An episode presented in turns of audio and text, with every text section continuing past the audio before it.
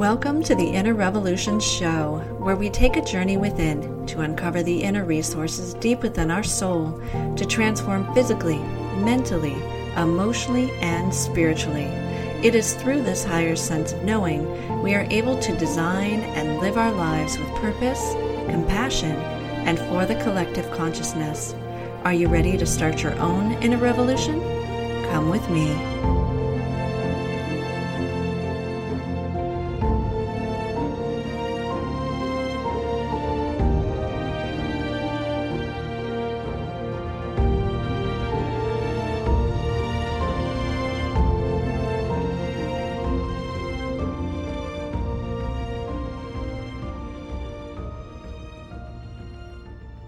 Welcome to the Inner Revolution Show, everyone. I am your host, Dr. Renee, and we are back for yet another amazing week. I know I say this, I sound repetitive over and over and over again, but this week we have a magnificent guest with us. And as always, I meet these amazing people on Instagram, and I am just blown away by this fabulous, fabulous woman who has been doing amazing healing work out there. And we'll talk about her in just a second.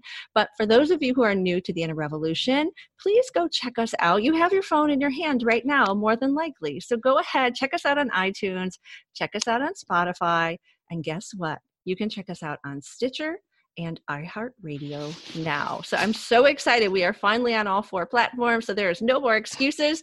Go subscribe, follow, and download any episodes that you have missed. And this is how we get found by people who are able to come into the inner revolution is by your feedback. So rate the show and give comments as much as you can because it really does help. I want to go ahead and give a shout out to the country of India today, who has increased their following with our shows tremendously. Over 10% of our listeners are from the country of India. So bless you all. Thank you so much for all of your love and continued support of the Inner Revolution. So let's go ahead and get started, everyone. My special guest today is Sharon Land, and she is an intuitive coach. I was most excited about this beautiful woman because I've yet to really meet anyone who has sort of done a lot of the similar things that I've done. And so I was very excited um, to come across this beautiful soul. And she is definitely passionate about guiding souls to love and helping them to fully discover their own personal power. And Sharon specializes in many things, but most importantly, post traumatic resilience, somatic therapy, and Harmonyum healing, which I'm really excited about because I've only been recently reading about this. So this is really, really cool. She believes in and has facilitated in the infinite capacity of transcending any and all disease. And Sharon is phenomenal because not only has she done traditional training in the field of mental health and healing, but she's also stood by the side of many shamans and gurus and very Eastern sort of focused um, healing practices and methods. So I am really excited about talking about that today. So she is now, like that wasn't enough, but now she's working on her master's in clinical mental health and is going to be adding holistic psychotherapy to her services. So this woman is on fire. So let me go ahead and bring her in. Sharon, are you with us? Yes, I am. Hi, Renee. Hello, dear goddess. How are you? I am wonderful. And I'm so happy to be talking with you today. I'm really happy to have you here. Like I said, it's like I feel like you're a sister, like a spiritual sister, you know, and it's hard to find someone who really is in this space because I've yet to really be able to talk about what the space is that I even exist in because it's still sort of just unraveling as time goes on. Yeah. And, you know, we were speaking um, pre-show and i was telling you i said you know it's hard because we have these people who are in the really devout spiritual practice god bless them and then people who are in the very devout religious practice god bless them and then people who are in the extreme science practice as i used to be as a professor.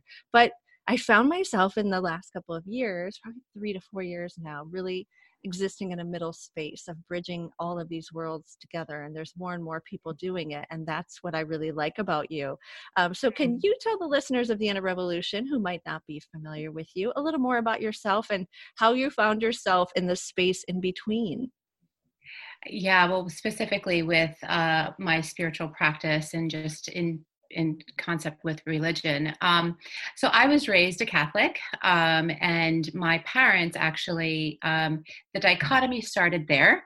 Uh, my my mother was um, and is uh, you know very liberal and was raised in a more Italian Catholic um, uh, household, and my father is uh, extremely Republican and mm.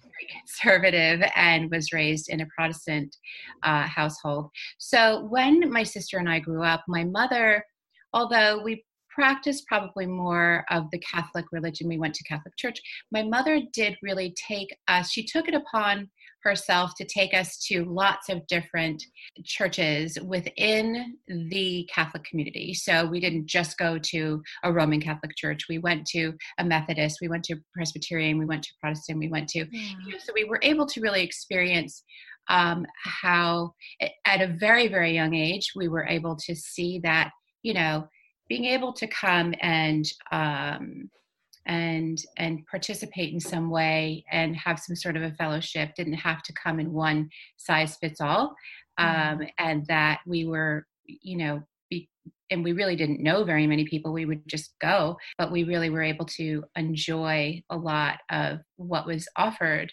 um, which also had a lot to do with history the history yeah. of the buildings and um, living on the east coast you know a, a lot of the um, structures were really super old and just very, very beautiful. But as an aside, um, I, it, at a very young age, um, started to experiencing my own kind of awakening to different mm-hmm. things. And so I, my very first job, I was nine years old. Oh, and wow. uh, yeah. And you know i was definitely always a little bit of a, a trailblazer and a renegade but um, the money that i received from my first job my mom said you know where would you like to go? So we decided to go to this record store that was this very very old record store and it had like this winding staircase going up to the top um, where they had just you know one after the other of books and records and tapes and cassette tapes and eight yeah. eight track tapes at the time and um, so i took the money that i had and i went and i just perused the entire store and i found this section that had all of these books on buddhism mm. and it was like i walked right in and I just was drawn right to that area. Yeah. And I sat there and I just started to look and I said, at nine years old, I want this. And of course, my mother looked at me like, okay, you know. Yeah. but I said, I want to. And I also got um, a, a tape on meditation.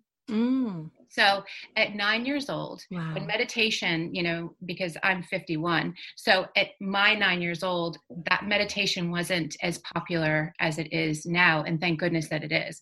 But um, so I would lay down on the ground or lay down on the floor in my house and I would play the meditation tape and I would read my Buddhist books and I would read all of these different beautiful magazines and things that um, just would immerse me and take me to the place where, you know, I was really able to greet uh, a totally different part of myself.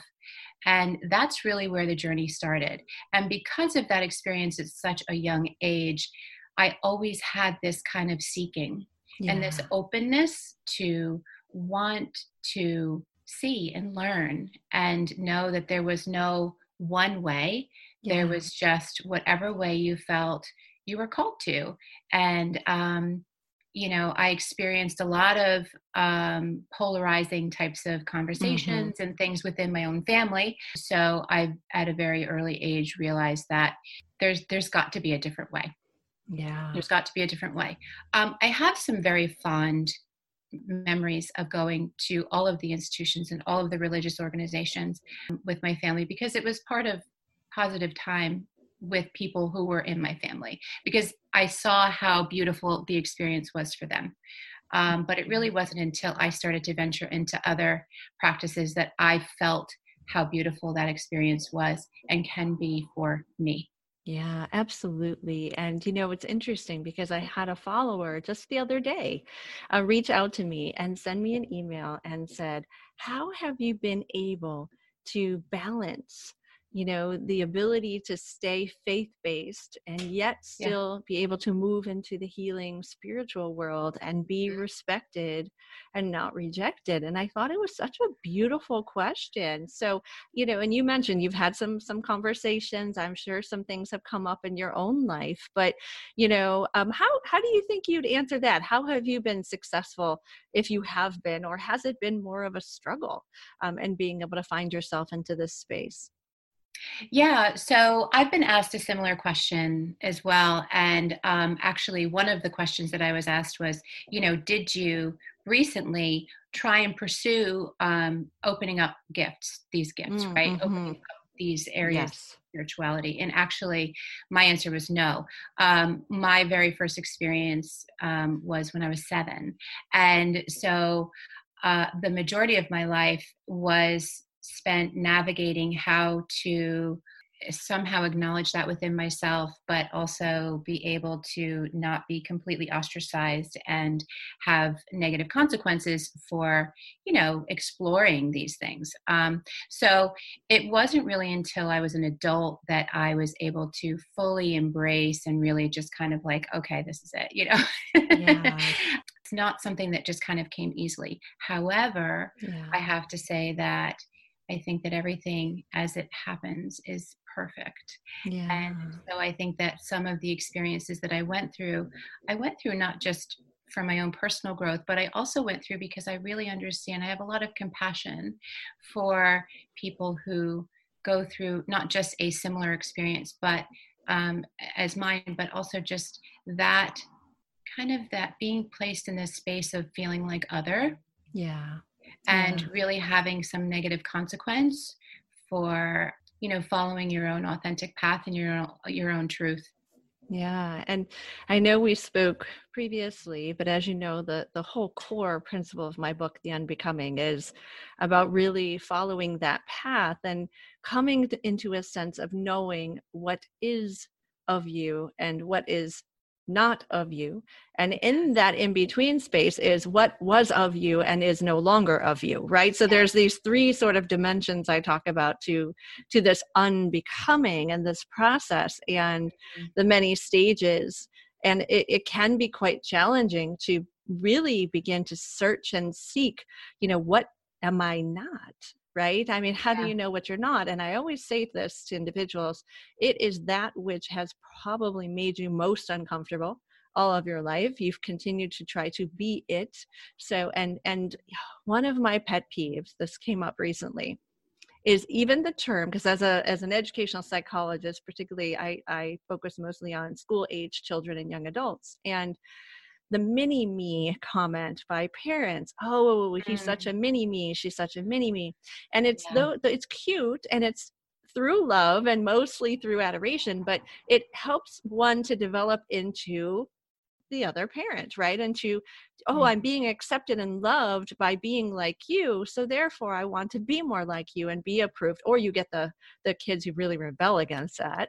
And you know it's one of the others so you know in my book i talk a lot about my own journey of unraveling letting go shedding those sorts of things. And it sounds like as you found your way to your spiritual essence and your gifts that that really was where you found yourself and was there any particular aspect of your gifting that you sort of really uh, found yourself kind of moving into and, and really being most comfortable with?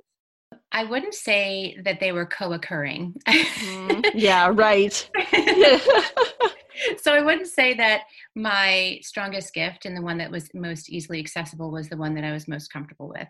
Um, and it actually was quite the opposite mm, um, mm-hmm. so part of it, it, was it was you know always by design right um, but it was part of what helped me to evolve into being able to really clearly articulate um, what some of those gifts were and uh, so, in the very beginning, what I would do is I would provide the service. So, I was a coach, I was a professional coach, and um, you know, I've always just kind of been in a leadership role where you know, whether it's leading sales organizations or mental health organizations or you know, being on an advisory board, I just always had these kind of you know gifts, yeah. and so I would just use them to help and to serve.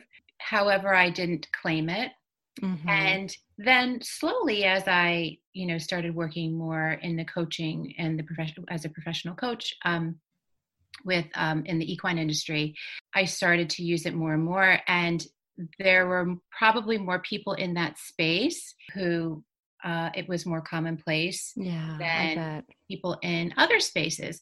So I was able to start to have conversations. And actually, some of my clients would look at me and they're like, okay, I know. And I'm like, okay, I know, you know? And so then it just, it, it just opened up these wonderful opportunities for, you know, being able to have these wonderful, deep conversations and not yeah. deep like a trauma about trauma or whatever, but just these, you know, just explorative conversations about kind of what we're doing in order in that space to be able to help and to serve you know and, and it was always it was always a balance of matching the science with the um the the the unknown let's just yes. put it that way the unseen right yes um so um, it started out with me doing medical medium stuff with um, dogs and horses and then mm-hmm. i started with people and i just started to do a lot of healing work that way and then i just started to notice a lot of fear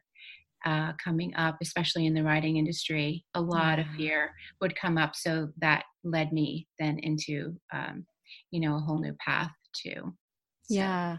And it isn't it beautiful because I remember years past working with individuals and you know seeing energy and being able to feel elements from them being able to get message you know clairvoyantly about what's happening in their lives but not being able to tell them why i was able to know what i knew. It was just forbidden in the field of mental health.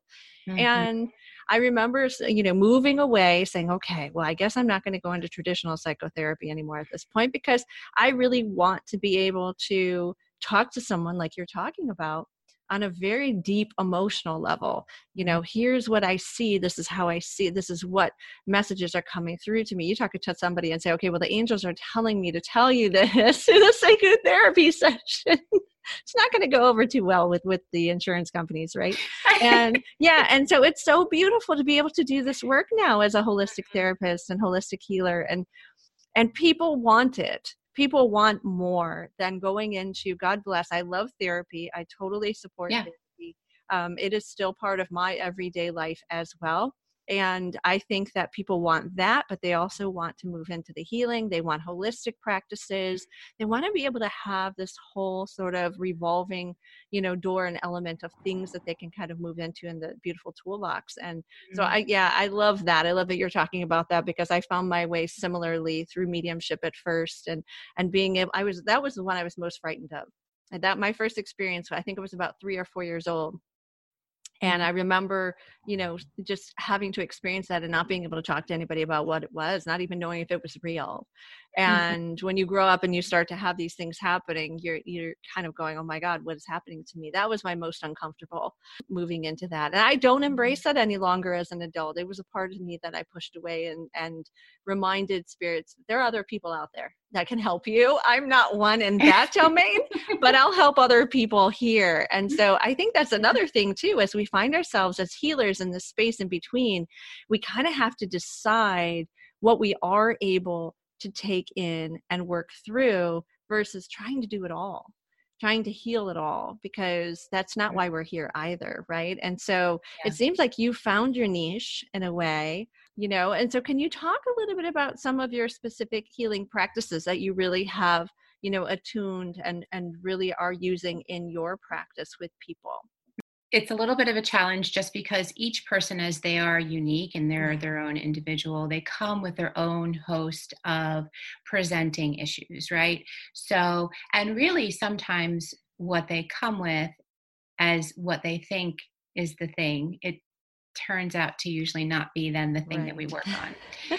um, and I would say that's probably like at least 75% mm hmm of my clients, but it's always a beautiful outcome no matter what it is. So I do, I do have a lot of training and I actually just have a lot of passion um, and belief in the fact that there is another way to mm-hmm. work through and to work with people who have experienced trauma.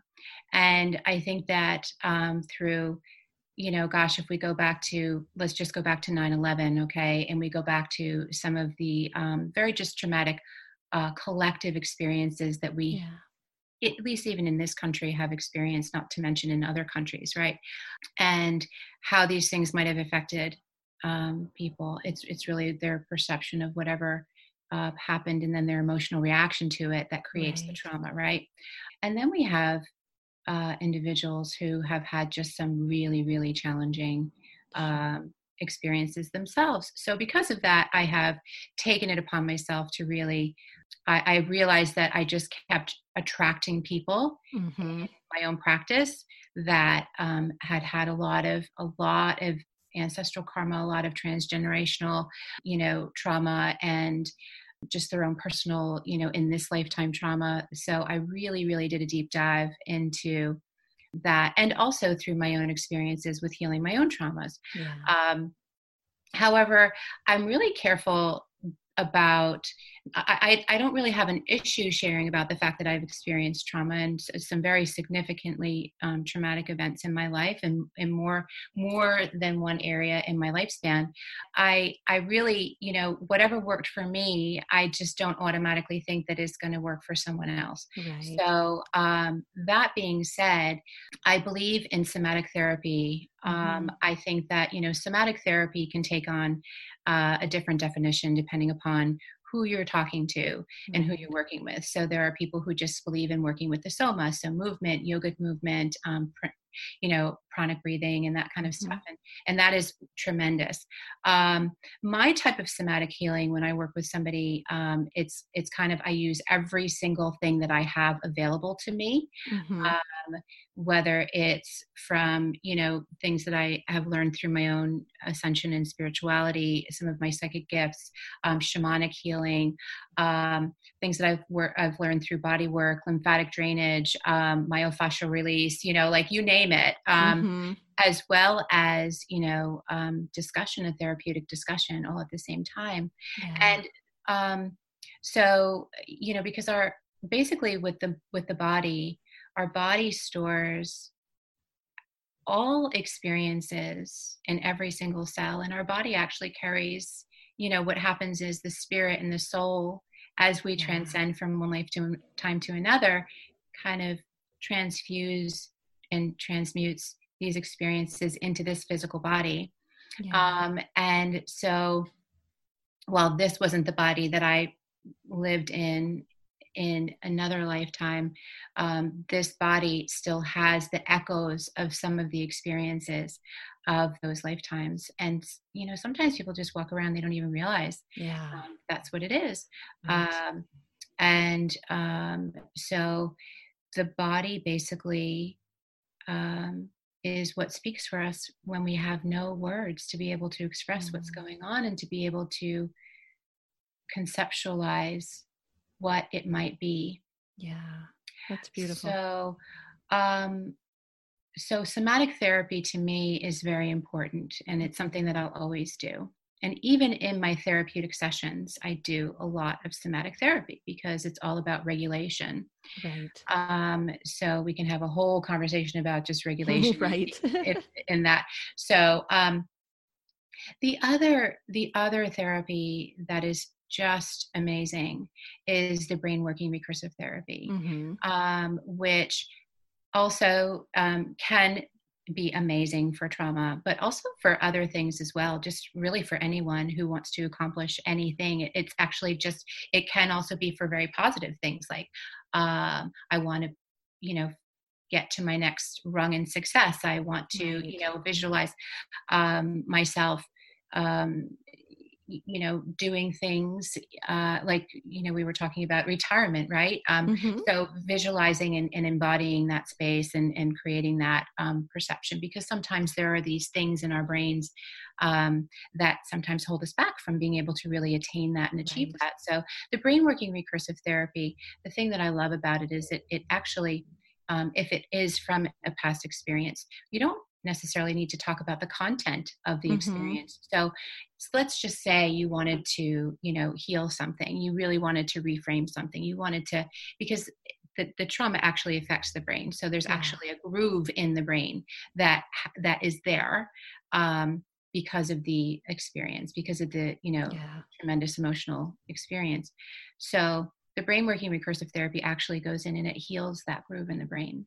Mm, beautiful. And yeah, we've talked a lot about imprinting here on the show and and a lot of how do we get some of the clients and patients out there in the world who have tried traditional therapy to be able to not move away from traditional therapy but to add additional things that can be supportive of, Yes. of their therapy particularly because i find therapy to be so so um, necessary in those first critical moments right? Whether it's months or years who knows you know depending like you said on on the the residual trauma that's still present. And the one of the things that i have found to be beneficial as you said is finding a therapy that doesn't make you have to relive it because you know as the greats as van der kolk and other people out there have really done with their beautiful you know neuropsychology work is we can rewire we can heal trauma without having to constantly talk relive and go into that space because we found that Mhm. that is what that population that is not doing well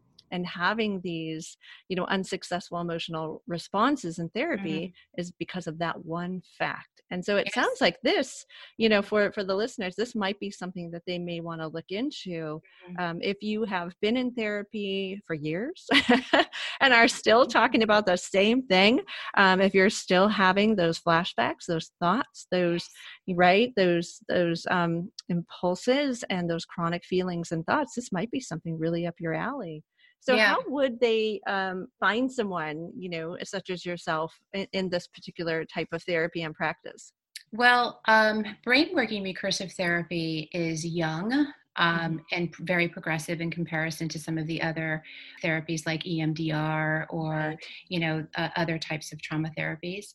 I, I think that actually Terence Watts, who is the individual who um, is a psychologist in um, the UK, Mhm. who created it. Actually, he says that he discovered it. Um, he just started a website where there's a resource for you to be able to find um, BWRT therapists. However, you don't. It doesn't. I, I do BWRT with people who live in Norway and Mhm. Spain and Australia and California and you know dot dot dot because it's something that we could do via a Zoom and you know you don't have to necessarily be in the presence of the individual which is what makes it so nice which Mhm. I think is great for you know the future of teletherapy as well but yes. but the thing that I, I I have to also just kind of finish saying about BWRT is that it's um, you deal with the emotion Mhm.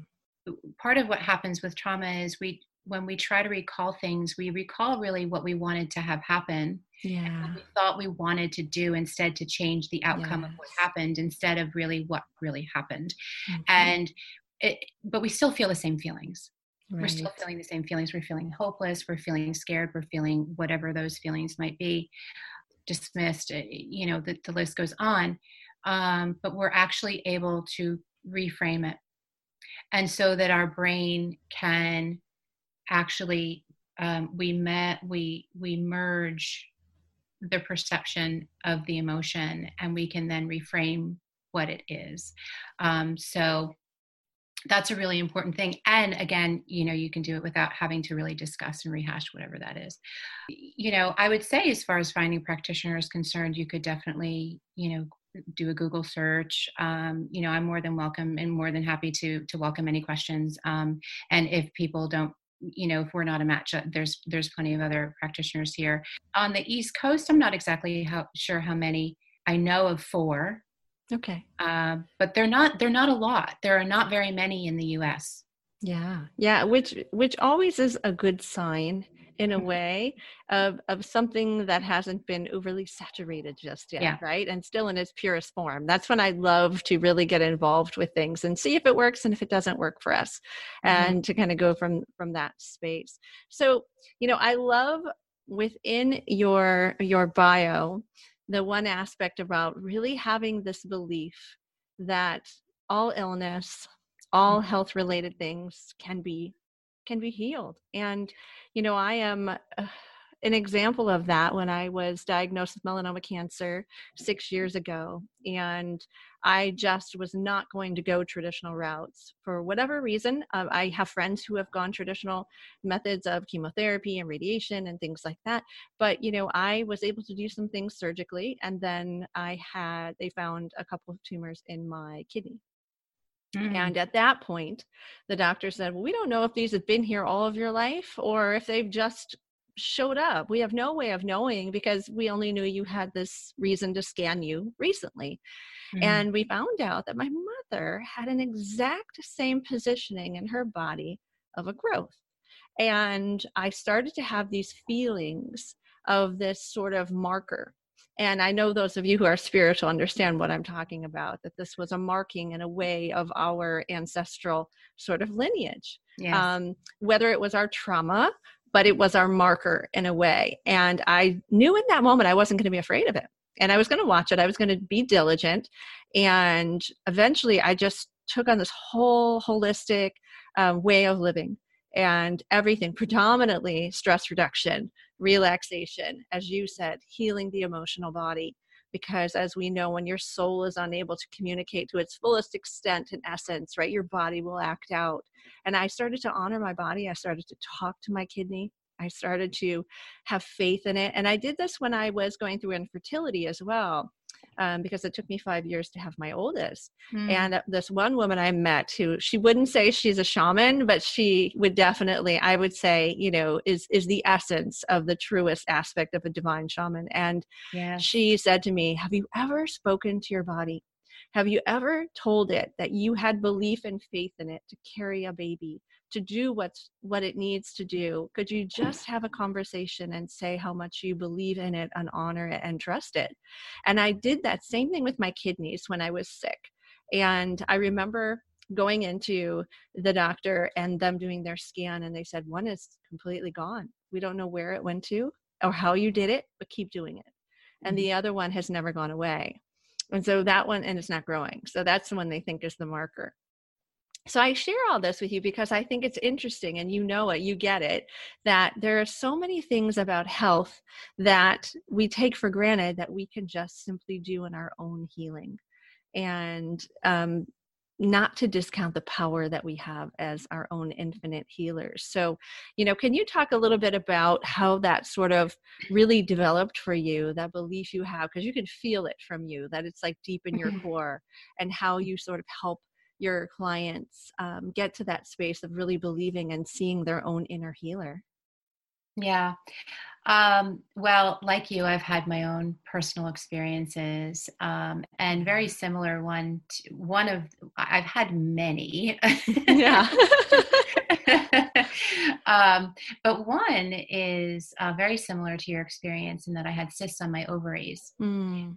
and um, you know they went in and they did the ultrasound. They saw the cysts and they were able to see the markers and all of that stuff. And um, and really, at the time, I was young um, mm-hmm. and um, you know the doctors basically said well we're going to have to notch your ovaries we're going to have to do all these crazy surgeries we're going to have to do yeah. all this stuff because if you don't then you know kind of catastrophizing whatever the results were going to be mm-hmm.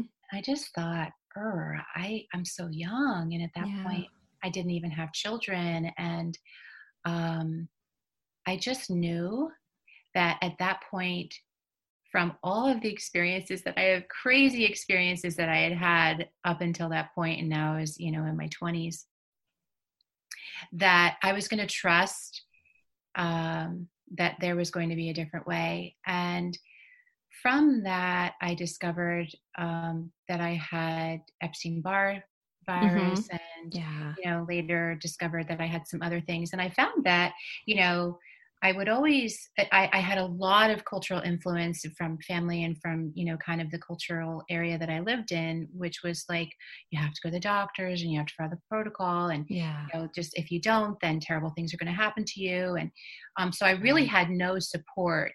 Um, but I, I always just said, I, I, I could only follow it to a certain extent. And then I said, it just doesn't feel right. Yeah. And then I'd be like, game off, deal off. I'm not doing this anymore. I just right. don't buy into it.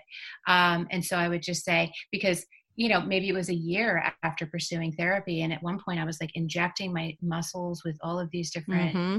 crazy stuff and, yeah. you know, and um, thinking, my gosh, I'm so young and I'm basically being told I'm not going to be able to have children, mm-hmm. that, um, you know, I'm going to be um, always battling feeling like this, you know, yeah. being exhausted and, and, you know, feeling like I was 80 years old in a 20 year old body. Mm-hmm. And, um, so I just one day I said, um, you know what? This doesn't work for me. I'm just not going to buy into this anymore. Yeah. I, I just believe that I don't have this anymore. And so I just started to create this new radical existence um, and slowly started to play around with everything in my environment food, mm-hmm. um, right. you know, exercise. And I would just recall back to times when um, you know, I felt better and I tried to replicate, you know, where some of those things yeah. might have all of those pieces might have been. So, P.S. I had gone back to the doctors and they did my titers. My titers were way, way, way, way down for the wow. Epstein-Barr virus, um, and the cysts were gone. Wow. See, and there you yeah, go. Yeah. Um, and so, you know, that was really the beginning uh, um, at a very young age. Uh, and I also suffered from migraines when I was a young child. Mm-hmm. And I mean, yeah, I, me you too. name it, there was just, there was just a lot. Um, so I realize now that part of all of that was because at seven years old, I was able to see into people's bodies. Yeah. Yeah. Right. So I, I did a healing on a horse at seven years old. Yeah. And because yeah. I could see where the physical injury was on the inside of their body. Yeah. And so I realized that, you know, okay, there's there's a gift here. Um, right. And so I just kind of kept it in my back pocket, you know, mm-hmm. and I mm-hmm. couldn't share anything with anybody. And of course, you know, people would conclude whatever they wanted to conclude who knew me uh, oh well it's probably just psychosomatic. Well how do you explain cysts disappearing and you know yeah. titers going down and up and whatever but whatever it doesn't really matter. But um so yeah i'm very passionate about that. And i have worked with individuals i mean even just in this past year where they've had tremendous gains where it's been anything from um, having lupus and you know they're now at the point where their the lupus isn't even registering in their yeah. testing. I'm glad you brought that up because I was going to mention before my recent diagnosis now is RA and it's really interesting but it was it came it was identified as lupus which obviously most times many women anything on the inflammatory register usually comes up as lupus first right mm-hmm. but i didn't have any other markers for it nothing else my mother and her sister um, both have ra but they're both very overweight and have had mm-hmm. profound you know years of inflammatory things from you know not eating well and smoking and chronic stress and right. you know and so i I said to myself, I've not lived any of that pattern. And right. yet this marker shows up. And of course, they want to start all of these medications and all these things. And I and I realized that as that thought went into my mind that I had this diagnosis, wow, my joints started to hurt. Wow, I was not as energetic. Um, I, I was gaining a little, I'm still very thin, but I mean, I gained, you know, some weight that was making me feel very uncomfortable. Stress levels were higher and all these kinds of things. Said, isn't that interesting? Because when you used to know and you were in the knowing back then, that yes, these things might be present, but you didn't have to live this reality you could do something different. Yes. and i just went back into that recently and wow the energy is back. I'm still not sleeping. I think hormonally like when you get to a certain age and you're perimenopausal it's like give that up. I give it up. When's the last time you slept 84 years ago as in titanic right? I mean just let it go. But all the other stuff like i can control. If yes. i have chronic pain in my joints I can make it go away to a certain degree. Mm-hmm. I can increase my my my breath register. I can yeah. you know change my mood right on the dime. And people go, "Oh, that's crazy." It's only crazy because again, in the becoming of who we are and what we know, we've believed everything that was told to us. We never challenged it. And so it will not hurt us to pray it will not hurt us to meditate it will not hurt us to think positively it will not hurt us to talk to our bodies so why not just try it right, right. just try it yeah, yeah. so you, you had some of that happen as well people were rejecting what you were feeling or thinking or things like that uh, sure of course yeah. um you know uh, with my own personal situations but yeah. which is why i believe that um if i don't believe that it's possible then how is somebody who comes to help me going to believe that it's possible? Yeah. Because they're already coming with their own host of their own originating beliefs right. plus all of their fear um and you know so so we have to create that space. We have to create that space. Um and but that doesn't mean that that i'm the one who is going to be able to do it single-handedly right. i just help people to open up the possibilities for themselves you know um, i had i had a client who came to me in the fall and or the late summer and they hadn't had their period in 12 years wow and within four weeks they got their period for the first time mm mm-hmm. and have gotten their period every single month since. Wow. Yeah. So such, such a blessing, right? And yeah. and releasing that emotion and those trapped and stored elements. Yeah. Yeah, and just it, it's it's just opening up opening up the areas that are constricted um, and and just continuing to expand yourself and i really also believe in the fact that you know there is this thing that is happening within this healing space, right? And so I even the word healing, I think healing is a beautiful thing. I think that healing is it, it's um, it's tremendous. However, I think that sometimes because of the nature of how we are as human beings and the way that our brains work as soon as we think heal we also go to what's wrong yes great point yes right and so that immediately sets us up for prophesizing the fact that we're not well mm-hmm. um, and really all of the things when our bodies speak to us and it's inflamed or mm-hmm. it's got a cyst or a growth or um, you know it's it's not cycling or i mean you name it right? Um yeah. uh, alopecia or I mean, just there's so many different things. Right. Um it's just our body's way of letting us know that it wants to be healthy and it's not getting what it needs. Yeah yeah and yes. it is not uh, what we have to do is remove all judgment with what we think it needs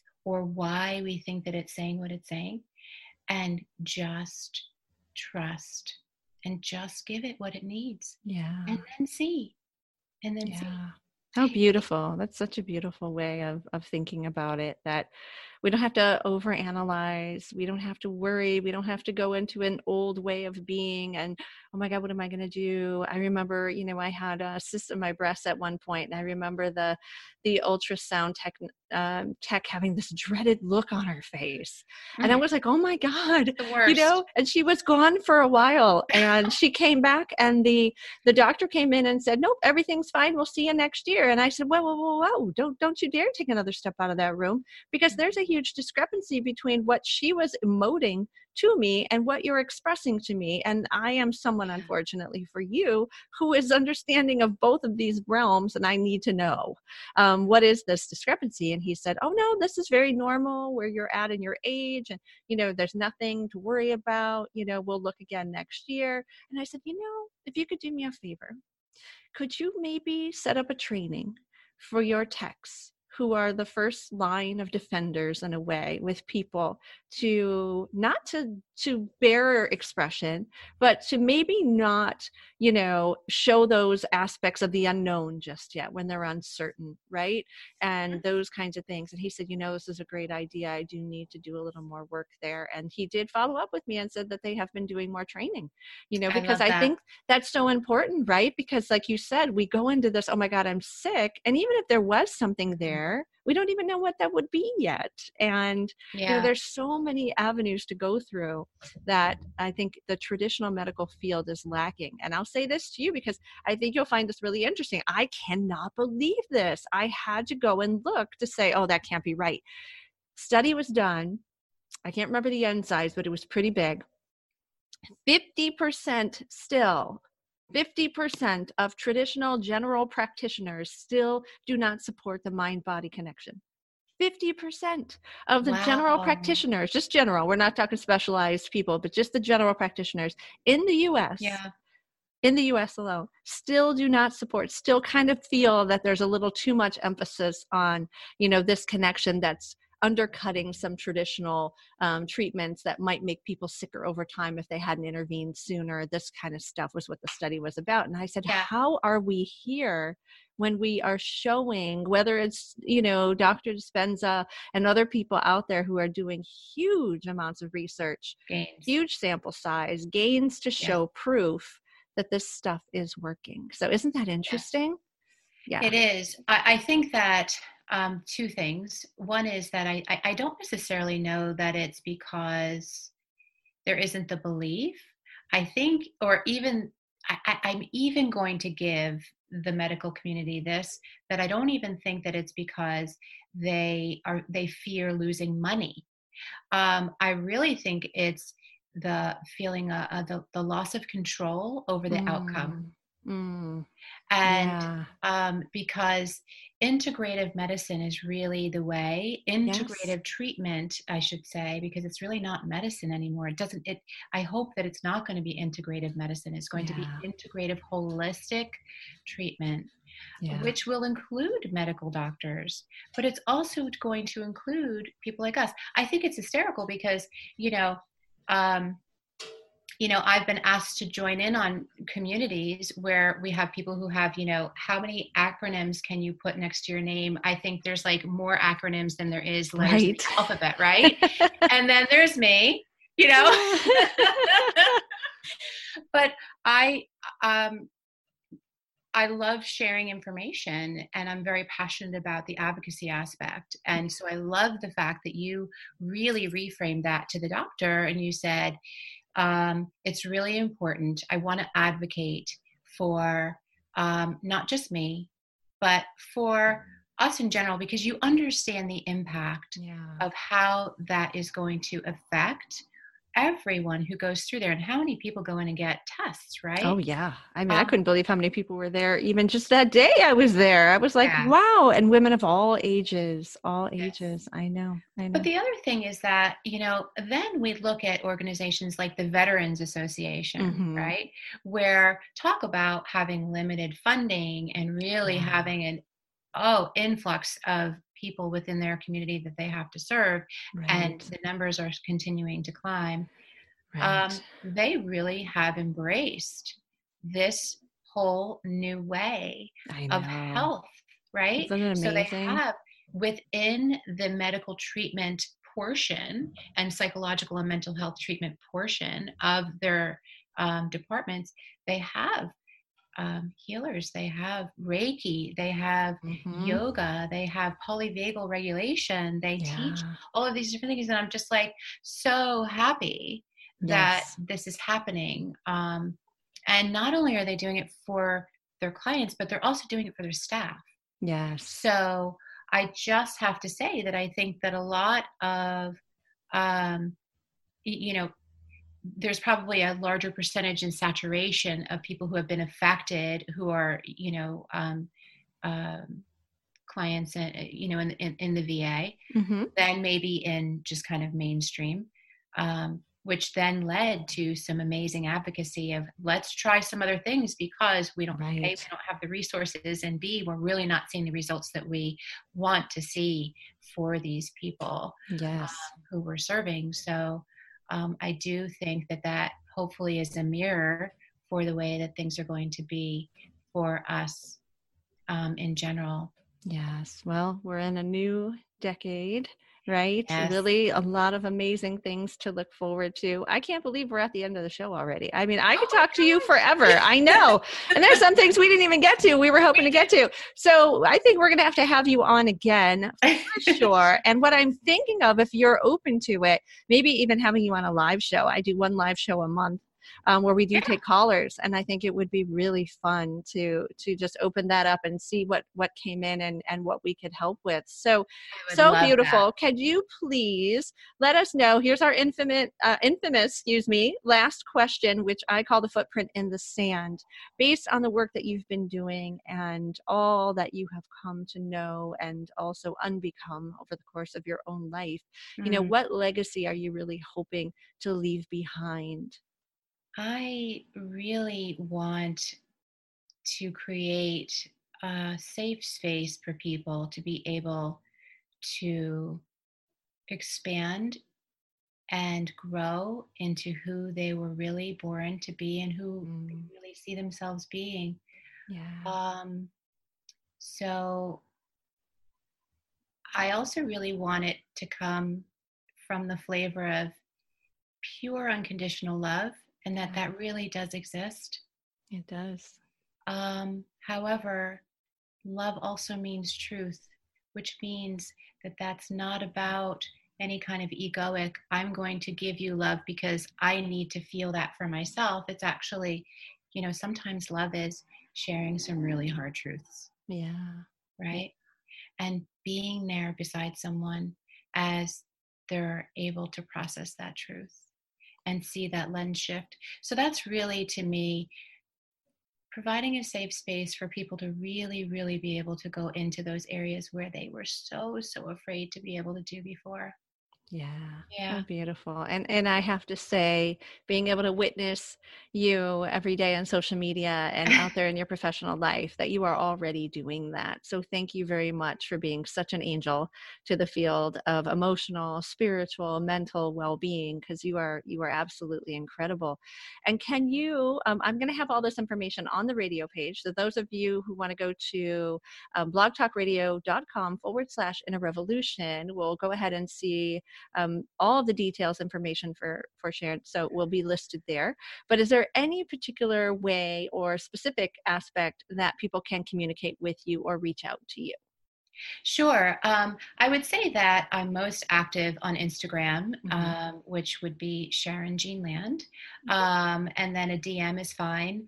Um, and I'm really happy to help individuals just hash things out for even just a 15 minute conversation if they're not really sure uh, what it might be. Um, and even just to refer out, because I think that that's really important too, is that um, I think it, the beautiful thing I love about our community, especially on Instagram, is the fact that we um, we really all know each other pretty well yes. now and we know where each other's areas of expertise are so i would yes. really want people to put people in front of um, whoever would be able to help them best oh, so beautiful. Yeah. Yes. Yeah, absolutely. That's what it's all about, right? Mm-hmm. Uh, absolutely. Well, thank you so much for being here today. Oh, my goodness, Renee. This has been so lovely, and the time has gone by so it fast. We will have you back again for sure very soon. so, yes, I absolutely would love to talk more about love itself and the divinity mm. of love and all the ways that we can cultivate that in this new decade would be beautiful and the work that you continue to do. So, thank you, my dear, for being here so, so much. Thank you. Thank you. And everyone here for the Inner Revolution and for Sharon, my name is Dr. Renee, and we will be back again next week with another amazing guest. And if you, again, if you haven't checked us out on other platforms out there iTunes, iHeartRadio, Spotify, and Stitcher now. Search for The Inner Revolution with Dr. Renee, and you will find it. And we will talk to you all again next week. Bye bye. Thank you for listening to the Inner Revolution radio show. If you haven't already done so, check us out on iTunes and also check out our website at www.transcendentheart.com. You can also follow me on Instagram at drrenee1life. Have yourself an amazing week.